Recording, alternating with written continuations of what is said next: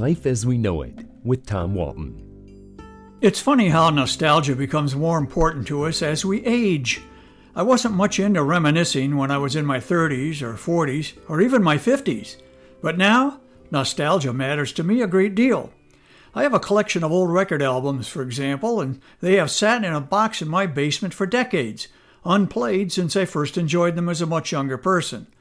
Lately, I've been digging them out and playing them on an actual turntable.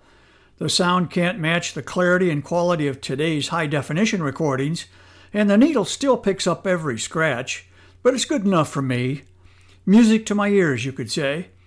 I like to rummage through the boxes in my basement because I always find a forgotten treasure, like old photographs, old newspapers chronicling major news events, or old magazines such as Life, Look, and the Saturday Evening Post. And for purposes of today's conversation, old recipes. Consolidating two boxes into one the other day, I came across a recipe I'd long ago forgotten about. Handwritten on an index card, it was a recipe of my mother's for a dish called Those Good Beans. A good recipe is meant to be shared, and in just a moment, I'm going to share it with you. So if you're home and not in your car, you can write the ingredients down as I read them if you want to. I remember my mom telling me she got the recipe from her mom. In turn, it was passed down to my late wife, who shared it with our daughter and son. Soon their children will be making those good beans, too. Got to keep that generational line moving.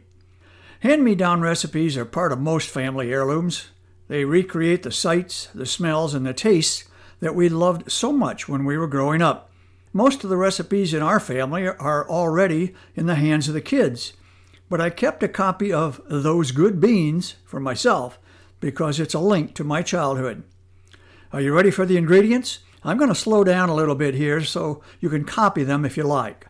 You'll need one pound of ground beef, one package of onion soup mix, half a cup of water, one cup of ketchup, two tablespoons of mustard, two tablespoons of brown sugar, two teaspoons of vinegar, and two 28 ounce cans of pork and beans. I assume a 28 ounce can is still the standard size for pork and beans.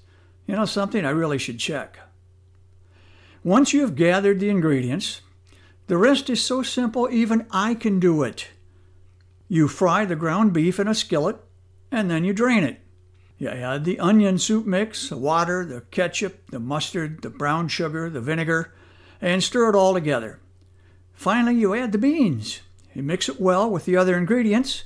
Cover the skillet and simmer for 30 minutes. Like most recipes, you can adjust the measures of the ingredients to suit your needs. Does 56 ounces of beans sound like too much? For two people, maybe it is.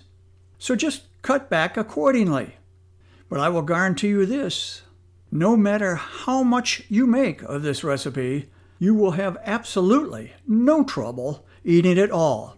Those good beans really are that good. Life as We Know It is written and hosted by Tom Walton and is a production of WGTE Public Media. Life as We Know It with Tom Walton can be heard on WGTE FM 91 every Monday afternoon during All Things Considered at 5:44 p.m. or hear past episodes at wgte.org/life.